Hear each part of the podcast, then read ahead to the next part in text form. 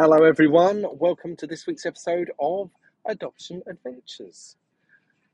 Hoping that your week is doing well um, and hoping you are all good. Um, this week, I am going to be talking about uh, some research I've been doing into life storybooks. Um, so, I've through various conversations, I've been talking to a number of different adopters and um, I heard um, rumblings, rumblings uh, uh, amongst adopters about life story books, and it, it really hit me that the rumblings were becoming louder and louder and more regular, um, and that that always worries me. So I spoke with the, the head of our regional agency and said, look, I, I think that there's a, a growing issue here and I'd like to investigate it further and I'd like to find out a little bit more. So so I did that, and um, and I reached out to to my network of adopters and said, "Hey, I want to I want to know what's going on. Talk to me about this." Um, now, what I found um, was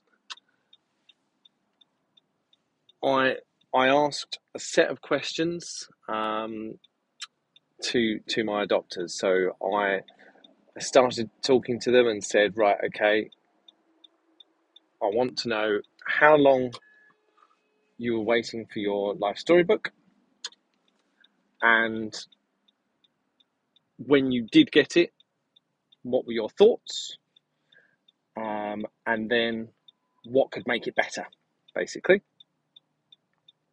Um, now, what I found was um, adopters who came from um, sort of years prior, they were able to say that they got their book quite quickly. It used to be given to them by um, usually the child social worker was doing that work. And when they got them, the book was generally quite good, um, average to good was was the general feedback there. What we then started to see was over the last three to five years, um, when resourcing has become an issue, um, and when teams have had change ups and uh, indeed COVID, all of these things started to become a factor. And at that point, the the work stopped falling into the lap of the um, the social workers that would work with the children. It would become another team, um, and as a result,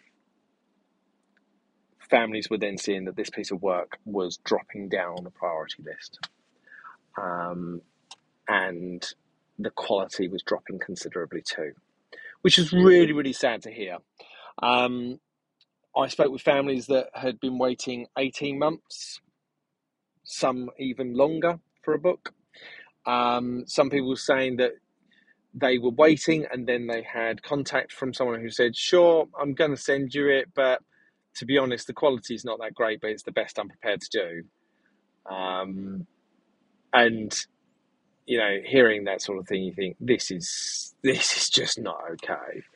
Um, and the the sort of the, conversation that we had was very much surrounded by, look, if if when we're at our training we are told that these books are of vital importance, why is that message then not sinking through to the people that actually then do the work? Why are they not being told the same message? How can they deliver such a, a poor a poor piece of work? We then learned that there were so many books that were being handed to families that had spelling errors, name errors, um, had been copied and pasted from other people's books, had false information in them. It, it was really frustrating and horrible to hear because one one particular adopter made a, a point, a very fair and reasonable point, these are people that are professionally trained and they would have had to have submitted written work if if they wouldn't produce that piece of written work for their manager why on earth uh, are they prepared to present it to us as a family but more importantly to a child to tell them about their story um, we heard some stories where there was young people that had started to read these books, um, started to look and go, hold on a minute, that's not true, is it? That's not actually my story. And these families have then had to really work hard to say, no, it's not. Let me explain what's gone wrong there. And that's going to create issues. It's going to create all kinds of issues. Our children are already coming from a place whereby they're their sort of self esteem has been challenged and in many cases damaged. Um, we've got cases where whereby children are struggling with their sense of identity, and then they're seeing this book that is supposed to be a representation of their story, and instead it's going to be a representation of sort of someone's poor version of it. Um, really frustrating really, really frustrating and just not good enough, basically.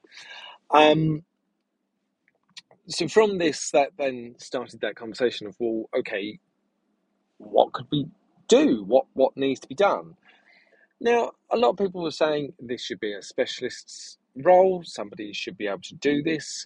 I knew as people were saying that, you go, yep, that's wonderful. But I know that the second I recommend that to an agency, they're going to tell me that they've got a resourcing issue and they won't be able to, to meet that need. They won't be able to fund the staff to be able to do this. Um, adopters were then saying, okay, I, I want these pieces of work to be proofread. And I look and go, yep, that seems fair and reasonable. I think that we should be able to do that. Um, next was timescales. We should be putting a timescale, a clear timescale, in front of our teams that are writing these books and say, you have six months to produce this book. And if you don't produce it in that time, you're going to be held to account.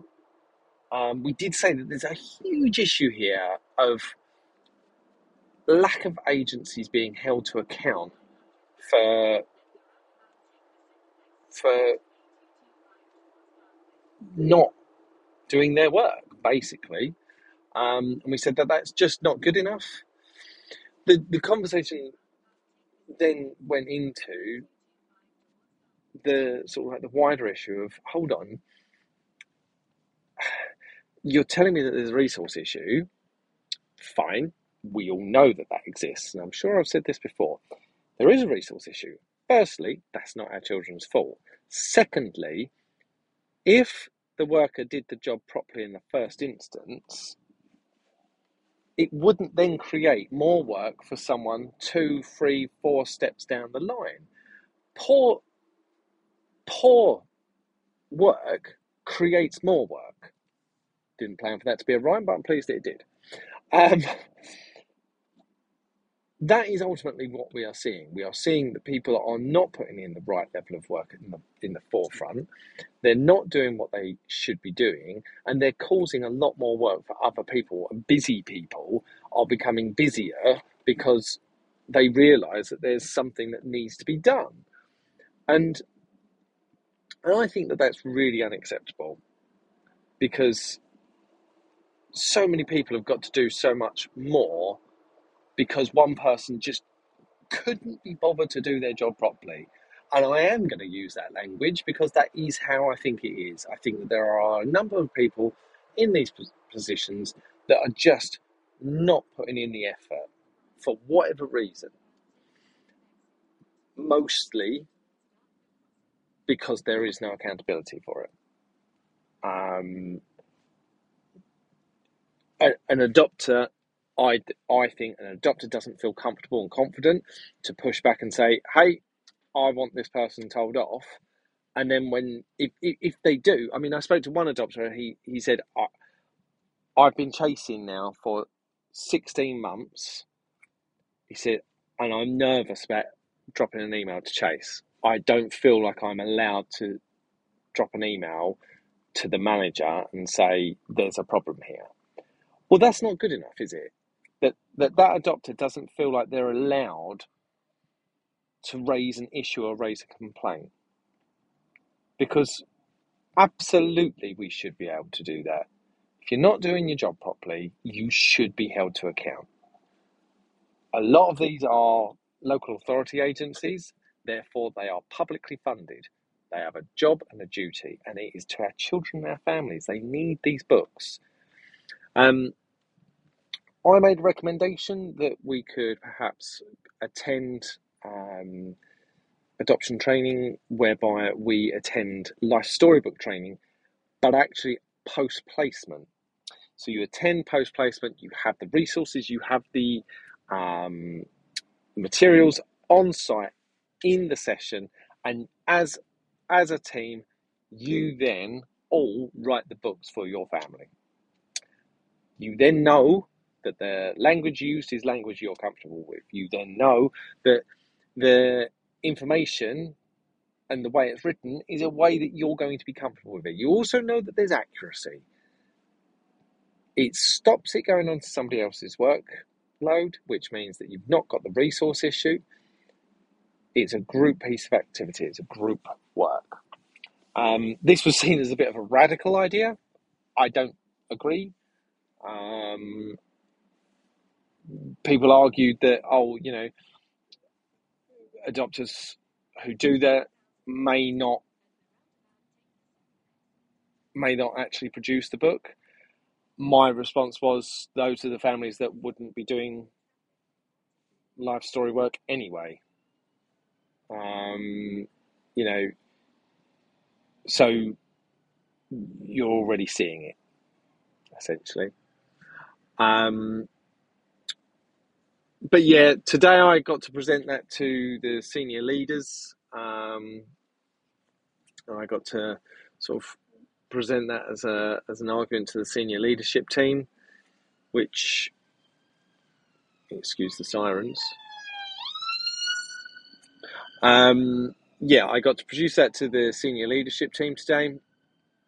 They they responded in as much as say they are really disappointed to hear that that is the feedback and that they were aware there was a problem. Perhaps they weren't aware that it had got this bad, but they are they are now going to put this as a priority, which I thought was actually really strong to hear, really positive to hear that that they're going to sit back and say, no, this just isn't good enough. This isn't what we need. This isn't what we deserve we're going to improve this. Um, so I think there's going to be a working group set up to see if we can come up with some solutions on this.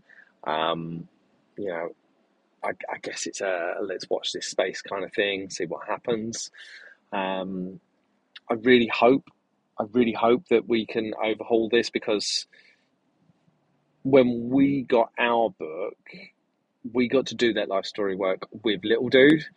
He got to see it, he got to help make it. We got to understand it. We got to understand how to talk about these things, which really helped.